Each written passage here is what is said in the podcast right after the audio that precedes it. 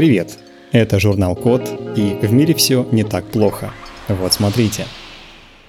Сделали умное кольцо, с помощью которого можно следить за здоровьем и управлять другими устройствами.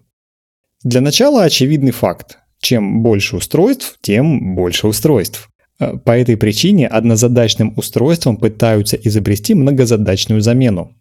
Уже разработали датчик, который мониторит сразу несколько показателей организма и изобрели кольцо, которое может управлять множеством других устройств.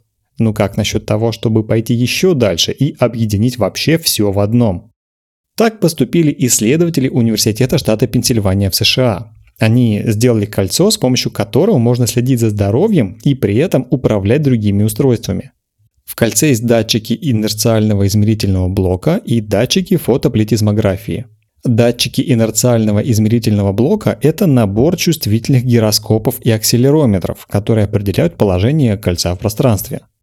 Датчики фотоплетизмографии – это такие приборы, которые определяют оптическую плотность тканей и сосудов. Это вот как если камерой смартфона или вспышкой посветить через палец, и можно увидеть, что он красный, и внутри проходят некоторые сосуды. Вот это вот как раз и есть фотоплетизмография. Так вот, кольцо фиксирует местоположение, скорость и движение пальцев, а одновременно с этим собирает и анализирует показатели здоровья, такие как частота сердечных сокращений, уровень глюкозы и насыщение кислородом. Авторы называют свое изобретение «одно кольцо, чтобы править всеми». Это значит, что с его помощью можно взаимодействовать со всеми подключенными устройствами, используя просто движение рук. При этом кольцо может фиксировать стресс и настроение пользователя и, например, рекомендовать ему медитацию или занятия для расслабления.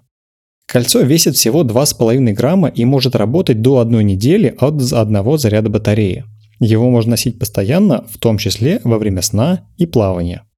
Кольцо специально сделали с открытым исходным кодом, раскрыв все детали для оборудования, программного обеспечения и прошивки, за счет этого исследователи надеются, что получится найти разнообразные применения этому устройству и сделать его максимально функциональным.